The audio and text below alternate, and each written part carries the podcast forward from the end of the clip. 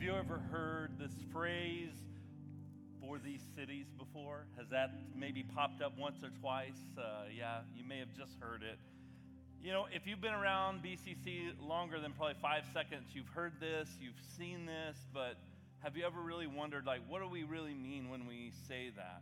Like, what do we think about? Because naturally, it leads one to think about outreach, it leads a person to think about evangelism, and all that's true. But it is very, very, very much more than just those things because we need to understand that Jesus is for these cities. So, what does it mean and how can we live this out? So, what I'd like for us to do today is go to the book of Nehemiah. So, if you have your Bible, go ahead and go there. And we're going to explore this story today and kind of walk through some of the high points of the story of Nehemiah, just to give you a little cultural context here. Nehemiah was a cupbearer to King Artaxerxes, who was the uh, Persian king. And the Israelites had been in Babylonian captivity. They had been released, and uh, now um, they're being allowed to return to Jerusalem.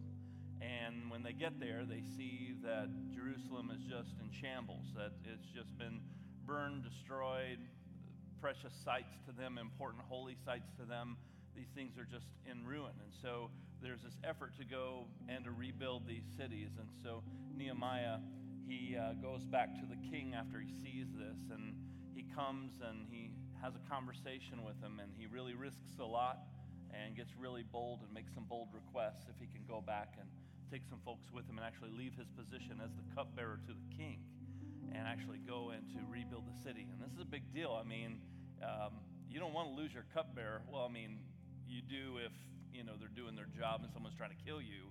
Uh, you do want to lose your cupbearer because what his job was to eat the food and taste the drink uh, before the king did to make sure it wasn't poison. So you know, I mean, if he uh, if he dies, that means that uh, he was doing his job. Uh, so, in that way, it's like good job. Thanks for protecting the king. But at the same time, this is someone that the king really trusts. This is a high position of trust to have someone at this level. And so you're losing someone who's really important to you if they're going out and they're doing this. And so, uh, why don't we start reading over in Nehemiah chapter 1, if you have your Bible there already. And we're going to kind of just jump around Nehemiah. Nehemiah chapter 1, verse 1 says, The words of Nehemiah, the son of Hachaliah. Now it happened in the month of Chislev in the twelfth year, as I was in Susa in the citadel that Hanani, one of my brothers, came with certain men from Judah, and I asked them concerning the Jews who escaped, who had survived the exile, and concerning Jerusalem. And they said to me, The remnant there in the province who had survived the exile is in great trouble and shame. The wall of Jerusalem is broken down, and its gates were destroyed by fire. And so then, in this next text, we have Nehemiah's prayer because as soon as he heard this in verse 4, he, he, he heard about this. He sat down. He wept. He mourned for days. And he fasted and prayed before the God of heaven. And he just began to pray as his heart was burdened.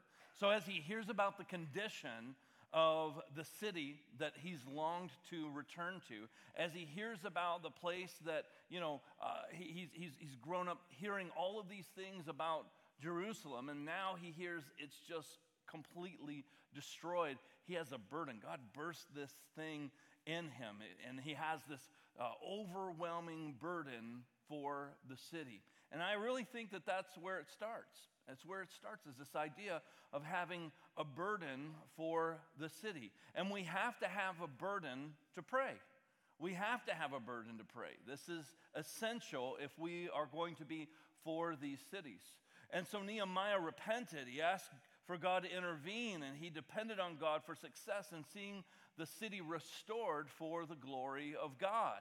It starts with that burden. Sometimes, men, don't you uh, feel this way that, you know, it seems if you grew up a certain place or you grew up in a certain town or in a certain region of the world, some of you Iowa natives or some of you Illinois natives or you Quad City natives, it seems like when you're a kid and you grow up, a lot of you are like, everything is better away from here because you just want to go somewhere else. And then people from the outside talk about, oh, it's so great. And you're like, oh, there's nothing to do here. I hear that from people all the time. I'm like, you are nuts if you think there's nothing to do in Quad Cities. I, I love Quad Cities, but I think that a lot of times if you're if you're grown up somewhere, you're familiar to it, you can miss a lot of things because you're just so used to seeing those things. You're used to being in those rhythms. Uh, things just kind of become normal to you. And sometimes it takes that outside perspective, the fresh eyes, to stir something in you to help you see something that perhaps maybe you didn't see before. And God uses those things all the time in our lives. And I think that it's really important for us to recognize um, that for us to have a burden for these cities, we have to look at our cities through the eyes and through the lens of the heart of God. We have to look at our cities through the eyes, through the lens of exactly how God sees the cities. Because I know it's not about buildings, it's not about lands, it's not about, you know, city governments and all those things. What it really ultimately is about is the people. And it's the people that live in those cities, the people that inhabit those cities. But for us to be able to reach those people, man, we have to start seeing them differently. We have to start seeing them through the heart of God. And when we see them, all of a sudden, people maybe we've seen and worked with maybe for years, Maybe people that we've interacted with, people that have lived in our neighborhoods, people that maybe if you're a student that you've gone to school with. All of a sudden now you begin to see those people differently than when you saw them before. And prayer is what cultivates that type of care in your heart. That's really where it starts. If we are going to have a burden, if we are going to care for these cities, what it means is it has to start with prayer. It absolutely has to start with prayer. That's one of the main reasons that we've been focusing on trying to create these opportunities to go and prayer walk together, or that we've created these opportunities for us to pray together on Mondays. And we certainly encourage people just to pray throughout um, their week and to have that healthy prayer rhythm in their life.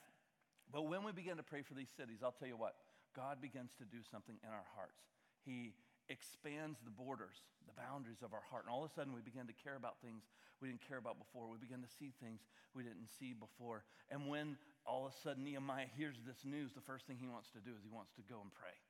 He wants to talk to God about this because now this burden is being formed and, and, and, and growing in him, and he's caring about something in a different way than what he cared about it before.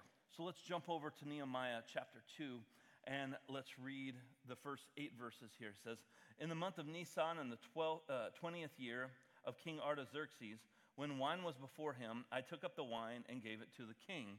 Now I had not been sad in his presence. Verse 2 The king said to me, Why is your face sad, seeing that you're not sick? This is nothing but sadness of the heart. Then I was very much afraid. And I said to the king, uh, Let the king live forever. Why should not my face be sad when the city, the place of my father's graves, lies in ruins and its gates have been destroyed by fire? Then the king said to me, What are you requesting? So I prayed to the God in heaven, and I said to the king, If it pleases the king, and if your servant has found favor in your sight, that you may send me to Judah, to the city of my father's graves, that I may rebuild it. And the king said to me, the queen sitting beside him, How long will you be gone? When will you return? So it pleased the king to send me when I had given him a time. And I said to the king, If it pleases the king, let letters be given to me to the governors of the province beyond the river, that they may let me pass through until I come to Judah. A letter to Asaph, the keeper of the king's forest, that he may give me timber to make beams for the gates of the fortress of the temple, and for the wall of the city, and for the house that I shall occupy. And the king granted me what I was asked, for the good hand of God was upon me. Isn't this interesting? Now we see this like thing kind of progress with Nehemiah. At first, he starts off, he's praying, he's burdened. And now, this burden, it leads to boldness. It leads to a request. It leads to now, all of a sudden, God is putting him in this position that he just thought, this has been my normal rhythm. This has been my normal life. This has just been me doing my job. I have been the cupbearer for the king. And now, all of a sudden, God is using my position, using my relationship with the king, even using the way that I normally behave in front of the king. God is using all those things now to put, the, put me in a position where the king now recognizes what's going on, Nehemiah. And Nehemiah has the boldness and the favor of the king to be able to ask and request some pretty audacious things. He's basically saying, Hey, can I stop doing my job which is a highly trusted, highly requested job, um, uh, something that, I mean, you, you don't want, you know, uh, this guy to stop doing this. Is like, when are you going to leave? When are you, when are you going to return? He wants him back. He wants him to come back. And he makes this request, and all of a sudden he finds favor um, in the eyes of the king. He was grieved for what was lost. And because of that grief that he was carrying, the king noticed there's something different. Like, what's going on? What's this burden that you carry? And, church, when it comes to being for these cities, yes, we need to pray.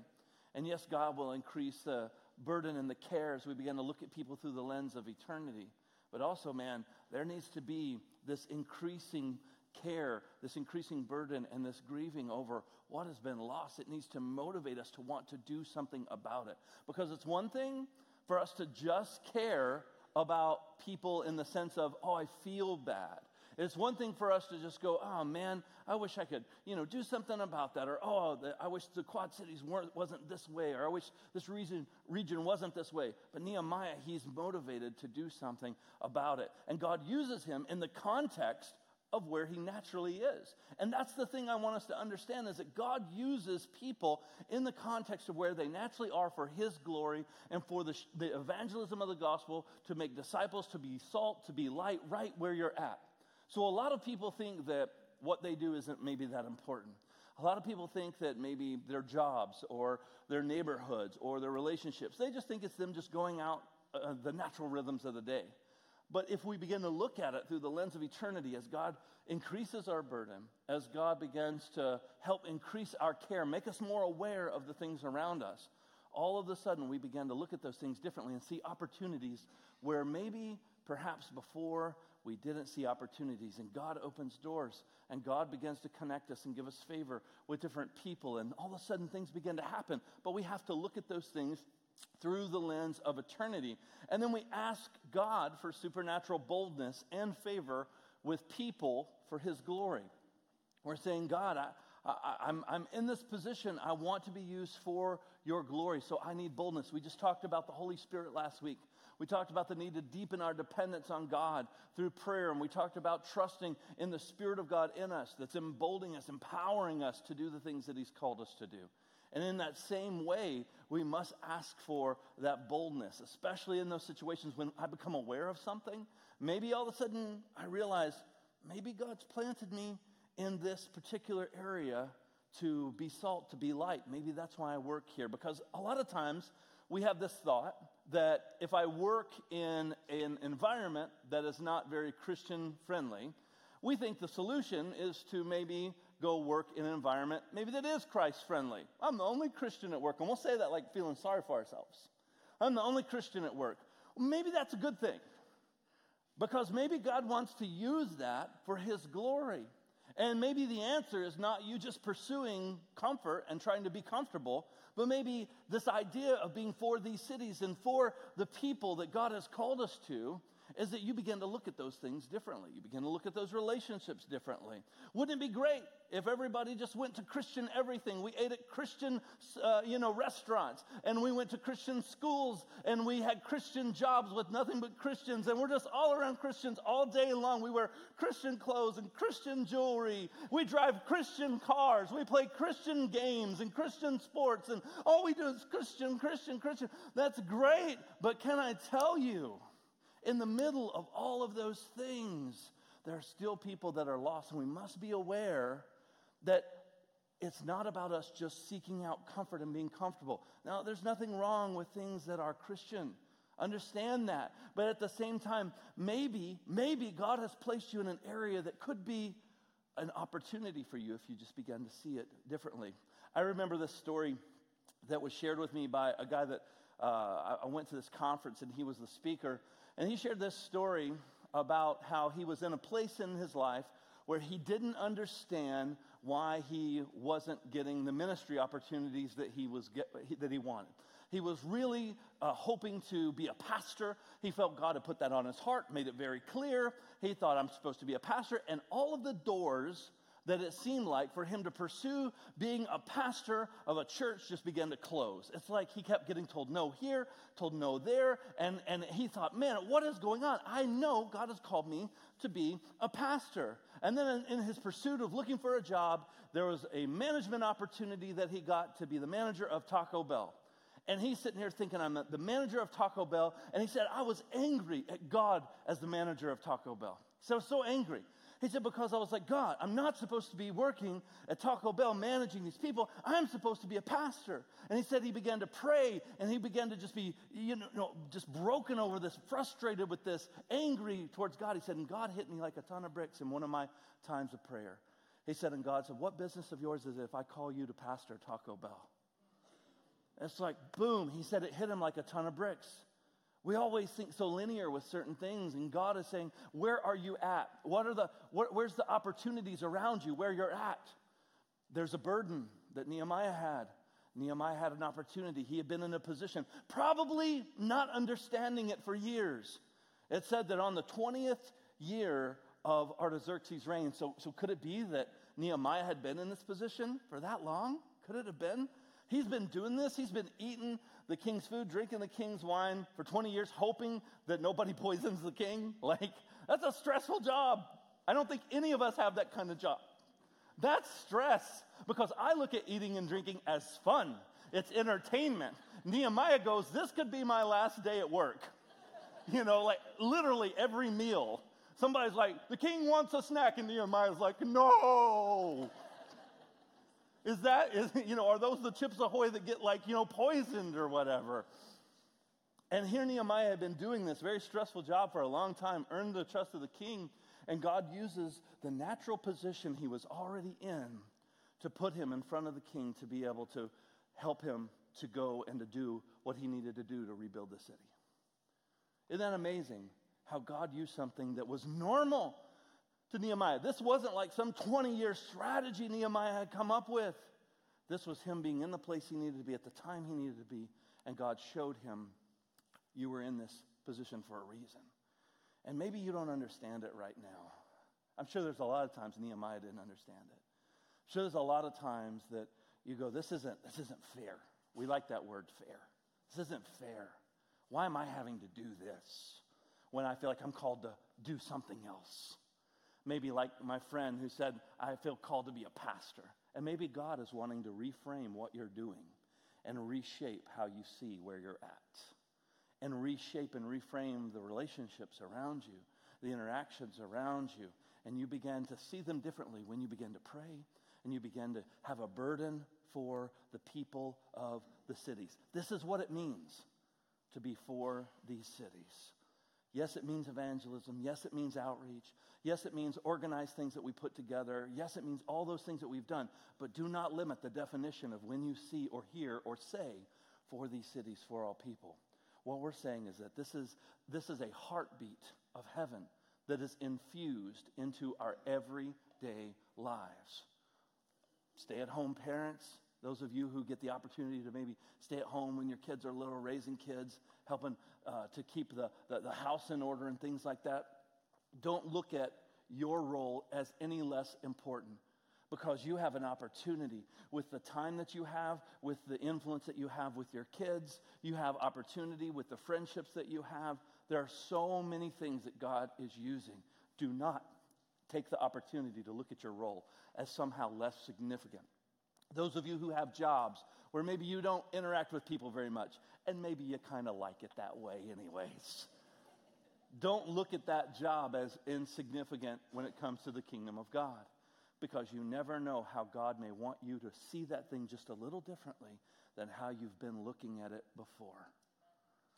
Some of you think, oh, because I don't have influence over a lot of people, I'm not a teacher, or I'm not a, a, boss or a manager in charge of other people. Somehow we think of ourselves as less. Or maybe you have headphones in all day, or maybe you have some sort of ear protection on all day and you're just working somewhere by yourself. There's still ways God can use where He's put you for His glory.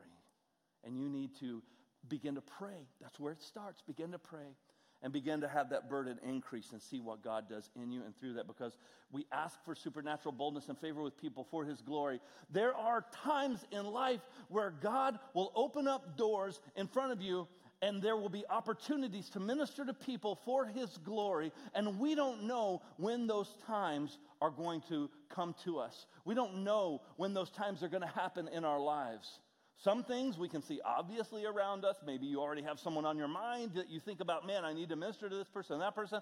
But there will be opportunities that God will present in front of you that you weren't looking for, that you weren't even asking for, that you weren't 100% ready for. But when it happens, you'll know God has put me in this place. And if you've been praying, if you've been growing and having that heart, all of a sudden you will see things differently and you'll be able to say yes to that opportunity.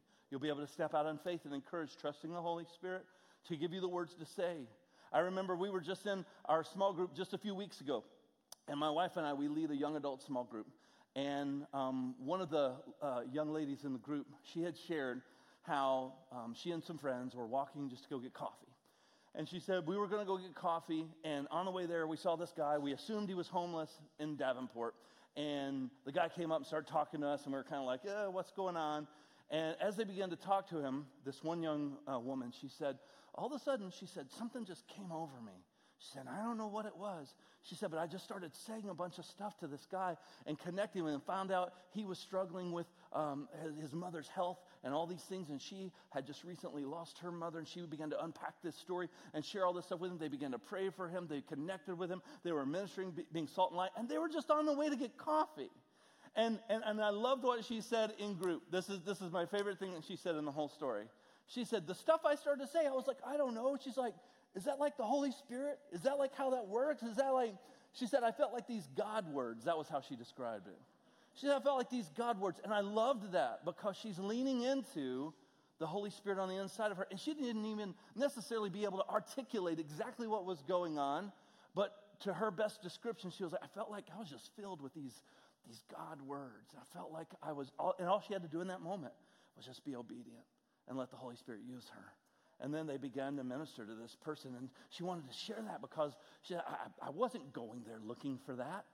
But in those moments, are we ready? Are we looking? This is how we are for these cities. Because when we obey God and when we follow his plan, that is when we are for these cities. And I'll tell you this when you start to see these types of things happening and you start to hear these types of stories, man, they're great stories. I love hearing these stories, but we are not ignorant of the enemy's devices expect opposition. And Nehemiah was no different. There was opposition. You would think, oh, everybody would be so excited to see the walls of the city rebuilt. Oh, you think everyone would be jazzed about that? Well, one would think. One would think that when God's doing something great, the people would just all rejoice and be super pumped about it. You would think so, but man, just like in our day, when we start doing things for the Lord, when we start seeing the darkness being pushed back, when we start being salt and light, expect opposition. In other words, don't be surprised when the enemy rears his ugly head. Let's look over in Nehemiah chapter 2 and let's pick it up in uh, verse 17. Says, I said to them, You see the trouble we're in now, how Jerusalem lies in ruins with its gates burned. Come, let us build the wall of Jerusalem that we may no longer suffer um, derision. And I told them the hand of God had been upon me for good, and also the words of the king that he had spoken to me. And they said, Let's rise up and let's build. So they strengthened their hands for good work. Everybody's excited, but then what?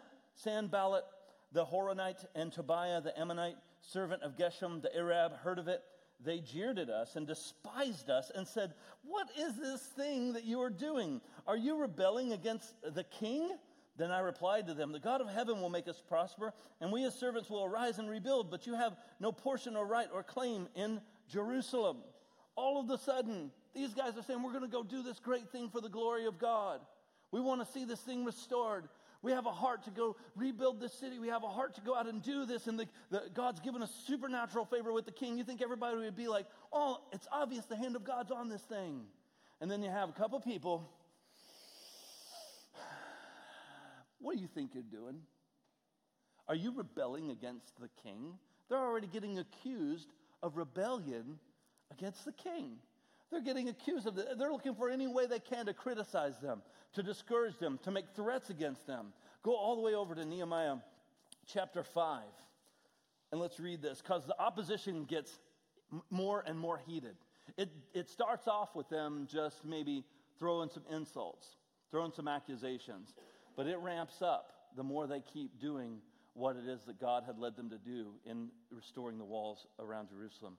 Verse 1, chapter 5, verse 1 says, There arose a great outcry of the people and their wives against the Jewish brothers. For there were those who said, With our sons and daughters we are many, so let us get grain that we may eat and keep alive. Then there were those who said, We are mortgaging our fields, our vineyards, and our houses to get grain because of famine.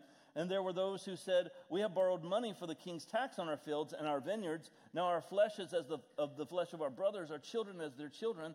Yet we are forcing our sons and our daughters to be slaves. And some of our daughters have already been enslaved, but it's not in our power to help it, for our men uh, have our fields and our vineyards. And I was very angry when I heard their outcry and these words. And I took counsel with myself and I brought charges against the nobles and the officials. And I said to them, You are exacting interest each from his brother. And I held a great assembly against them. And I said to them, We, as far as we are able, have bought back our Jewish brothers. We have been sold to the nations, but you sell your brothers that they may be sold to us? And they were silent. They could not find a word to say. So I said, The thing that you are doing is not good. Ought you not walk in fear of our God to prevent the taunts of the nations of our enemies? Moreover, I and my brothers and my servants are lending them money and grain. Let us abandon this exacting of interest. Return to them this very day their fields, their vineyards, their olive orchards, their houses, and the percentage of money, grain, wine, and oil that you've been exacting from them. And they said, We will restore these and require nothing from them. We will do what you say.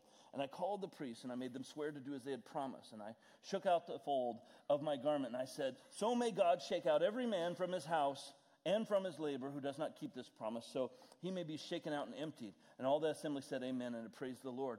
And the people did as they had promised. Moreover, from the time that I was appointed to be their governor in the land of Judah, from the 20th year to the 30th year of Artaxerxes the king, 12 years neither I nor my brothers ate food allowance of the governor. The former governors who were before me, they laid heavy burdens on the people. They took from them their daily ration, 40 shekels of silver. Even their servants lorded it over the people. But I did not do so because of the fear of the Lord.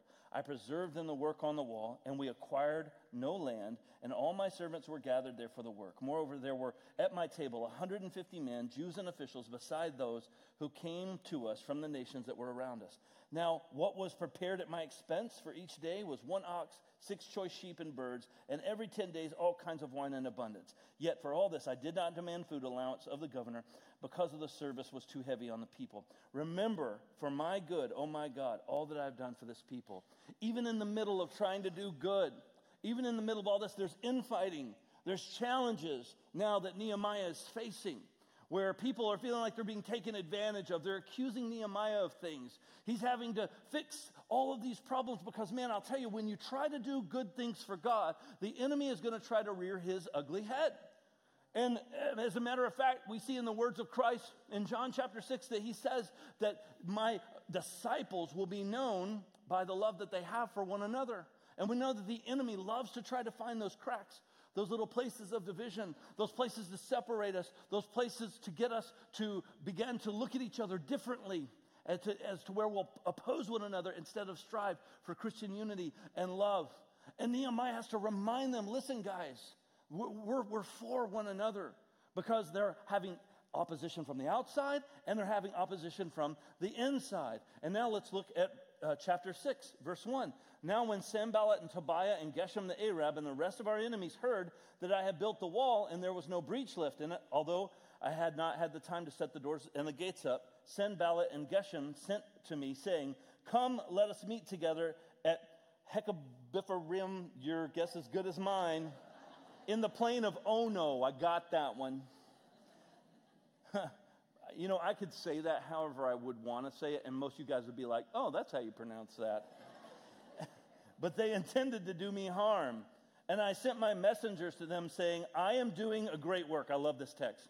I am doing a great work and I cannot come down. Why should the work stop while I leave it and come down to you? I love that. I love that tenacity. I love that focus. I love that they're saying, What I'm doing, Nehemiah saying, I'm not coming down off of this wall. I'm not going to abandon my post because what I'm doing is so important. I don't have time to entertain your foolishness. I don't have time to sit here and deal with your, your, your accusations and, and, and try to come down and argue with you and fight with you. No, I am doing what God has told me to do. Our God is bigger than any obstacle, any opposition, or any intimidation tactic that the enemy would try to throw at us and get us to stop. Amen? because we work for his kingdom with an urgency, with a focus. There's an energy and a focus that we are supposed to have when it comes to being people who are for these cities, people that God has called, appointed for such a time as this to go out and to do his work of sharing the gospel, sharing the kingdom, doing the things he's called us to do, put us in the positions he's placed us in, put us in the roles and in the relationships that he's placed us in. And we have to stay focused because, man, the enemy is going to try to bring stuff at us. We think everybody should be celebrating with us, especially when we see God doing good things. Everybody should be cheering. Even we read last week about the guy who had been healed, who was crippled outside the gate called Beautiful when Peter and John were going on their way to pray. The guy gets healed. Thousands of people are rejoicing, praising God, glorifying the name of Jesus because it was in Jesus' name this man was healed. But now there's a bunch of people, the religious leaders, they've got their arms folded. They're upset because this guy got healed. They don't like what is happening. They don't like that the name of Jesus is being preached and glorified because they know that this paints him in a bad light. And instead of them repenting and being humble, they instead are rejecting it. The enemy always is looking for a way to try to discourage you. The enemy is always looking for a way to try to make you feel like when you are making some progress, when you're growing, when you're moving forward, when you're being obedient, he's always looking for a way to try to discourage you. It could be a text, it could be an email, it could be a meeting, it could be something someone says, it could be something someone said that he brings up to your remembrance. And now all of a sudden you start dwelling on that and thinking about it. And the enemy's using that in a negative way in your life to get you to dwell on that and begin to doubt what God has called you to do. And it hurts, man. Doesn't it hurt when you have that type of criticism? Criticism hurts, man. I, I, mean, you can get on social media and you try to post something happy and nice, and all of a sudden somebody says, Well, I don't think that's good. Well, what do you mean? Uh, what are you doing? All of a sudden you get in this online conversation with someone. We become thumb warriors. And now we feel we have to defend ourselves. We're getting more upset at people we've never met and will never meet. And people get really bold with their thumbs and their fingers. And they become these warriors where they're fighting for things that they think matters. And they're just being so ugly and slinging so much hate. But, but man, that can affect us. Criticism hurts. Those things can, can impact us in a way. But, but Nehemiah says, listen, what I am doing is so important to what God has created me for, called me to do, gifted me to do, anointed me to do, opened doors of favor for me to do.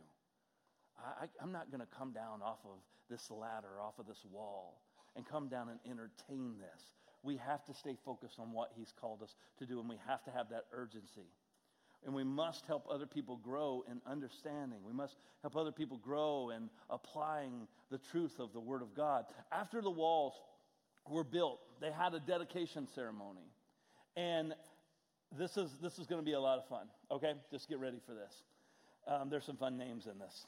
Uh, so if you are currently expecting a child and you have not yet settled on a name, I would propose you just maybe follow along and take notes. Nehemiah chapter 8, so they built the walls.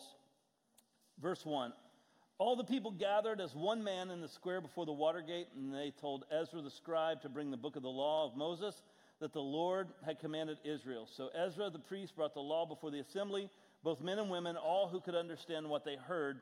And this was on the first day of the seventh month. And he read from it, facing the square before the water gate from early morning till midday. That is a long sermon. I don't want to hear anything else. In the presence of the men and women and all those who could understand. Now, now, now pick up on this, all right? He, he's reading and explaining the scripture to all those who could understand. This is beautiful here. I want you to get this. And the ears of all the people were attentive to the book of the law. Ezra the scribe stood on a wooden platform that they had made for this purpose. And beside him stood Mattithiah, Shema, Ananiah, Uriah, Hilkiah, and Maaseiah on his right hand, and Pedaiah, and Mishael, and Malchijah, and Hashum, and Hashabadabadan, and Zechariah, and Meshullam on the left hand, and Ezra opened the book. Whoo, made it.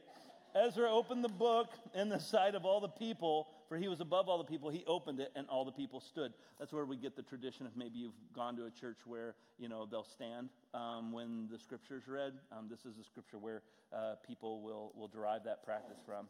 Ezra blessed the Lord, the great God, and all the people answered, Amen, Amen, lifting up their hands, and they bowed their heads and worshiped the Lord with their faces to the ground. Also, all of these other people with fun names, they remained in their places. They read from the book of the law of God clearly. And look, look at this. Look at this last part. And they gave the sense so that the people understood the reading. It's not just one thing to read it, God wants us to understand His word. Amen. And now let's look at what happened as a result. Chapter 9, let's read these first three verses. And Nehemiah, who was the governor, and Ezra the priest and scribe and Levites, who taught the people and said to all the people, This day is holy to the Lord your God. Do not mourn or weep, for all the people wept as, as they heard the words of the law. I'm sorry, verse chapter 9. I kept reading. Um, then on the 24th day of this month, the people of Israel were assembled with fasting and in sackcloth and with earth on their heads. So they dirt on their head. The Israelites separated themselves from all foreigners and stood and confessed their sins and the iniquities of their fathers, and they stood up in their place. They read from the book of the law of the God of their God for a quarter of the day, and for another quarter they made confession and they worshiped the Lord their God. Look at what happened. People were reading the scripture and people were giving understanding to it. They were helping people understand the Word of God. They were helping those who didn't know what it meant to understand it. Listen, when that begins to happen, when we begin to not just be hearers of the Word, but doers of the Word, making disciples, sharing it with other people so that they too can understand it, life change begins to take place. And this is what's going on. They're, they're reacting to it. What, what's their reaction? I need to repent. I, I, this is what they're hearing. I, I have to repent oh my goodness, I'm hearing the word of the Lord and I have to repent. And then they're like, they're so hungry for the things of God that now they're reading from the scripture for a fourth of the day. And they're praying and repenting and worshiping for another fourth of the day. Literally half of their day is spent either in hearing the scriptures being read, explaining the scriptures and understanding it, or repenting and in worship. The people recognize their sin. They repent. They pray. They worship. They honor God. It was renewal. It was revival. It was a return to the heart of God. This is what happens when we began to be for these cities. This is what happens when we began to recognize what God has called us to do. Pray, have a burden, begin to share the word of God, begin to disciple people, help them understand it. Stay focused, not get distracted or discouraged when the enemy tries to come in, but stay focused and keep moving with an urgency. Not giving time and voice to criticism. Here's our big idea for, the, for today. For us to be for these cities, we must have a gospel centered, eternal focused lens and a heart that desires to glorify God. It's what we must have. We must have that gospel centered, eternal focused lens. And that focus will lead you and I, much like Nehemiah, to pray, to grieve, to be bold, to be urgent and focused because you begin to care about what God cares about. And that's really the transition that takes place in our hearts. That we begin to care about what God cares about. So we begin to be for these cities because God is for these cities. Much like in Nehemiah's day, people didn't understand much like in our day, people are misinterpreting, mistaking Scripture. We must understand and, and help those who don't understand understand by experiencing the love of God and then teaching and sharing with them the truth of God's Word. This is why we must be diligent to learn the Word of God so we can grow deeper in our convictions, so we can be more equipped, ready to live these things out and share these things. I love these quad cities and these surrounding smaller cities and towns and villages. I have a burden for this area and it's increasing the more that I pursue the heart of God. It's increasing the more I think about eternity, the more I think about the Great Commission, and I remind myself of the gospel. This passion grows in me, this priority grows in me, and here's what else is growing my boldness begins to increase, my need and my understanding of prayer begins to increase, and I start to love people more, and I'm getting much less judgy. I find myself sitting in certain coffee shops. Certain people may walk in. People that maybe I would have been really quick to judge before. Now my, my heart feels differently towards those people. I see people dressed a certain way, talking a certain way, laughing about certain things, and I would used to look at them and be like, how dare they? What is their problem? And now I'm looking at them differently, and I'm going, that person needs the love and truth of Jesus. God's changing. He's changing me, and I, I hope He's changing you too as your heart is being reoriented for these cities and for all people. You see, when I start to love our, our cities more, I start to love BCC more. I start to love our congregation more, love our church more. I get a little clearer on what God's called us to do. And that's this growing clarity, this boldness that's going to be required, this, this focus that's going to be required. The pursuit of the heart of God is going to bring clarity, compassion, and urgency to what He's called you to do. So if you're like, man, I don't know what God's called me to do, just keep pursuing the heart of God. Can I tell you that? I, I know that sounds overtly simple, but keep pursuing the heart of God. And then all of a sudden, the stuff you've been doing for a long time is going to start making sense in a different way. Stuff that maybe you just thought was normal, stuff that you had just gotten in a habit and a rhythm of, it just, now all of a sudden you see it differently. The pursuit of the heart of God is going to bring clarity. It's going to bring compassion. It's going to bring urgency to what He's called you to do. So here's my challenge to us today as a church. Let's pursue the heart of God and watch what He does in unifying us, in strengthening us, and giving us clarity and focus. And let's agree to make our priority the priority of heaven, to seek first the kingdom of God and His righteousness. And then all these other things, man, we've been so worried about, we, we've been misprioritizing. Those things will just fall into place, man. Let's seek first the priority of heaven, and let's be for these cities and for all people. So, Father, help us to do this today. Help us to take from the story about Nehemiah and what he went through and the challenges and how you revealed the plan for him. May we learn how you can use us and work in us as you help us to pray and be led to places of prayer, led to places of concern, led to places of action, and how we can stay focused, Lord, in the middle of things that the enemy would love to discourage us. We pray you use us for your kingdom, for your glory. In Jesus' name.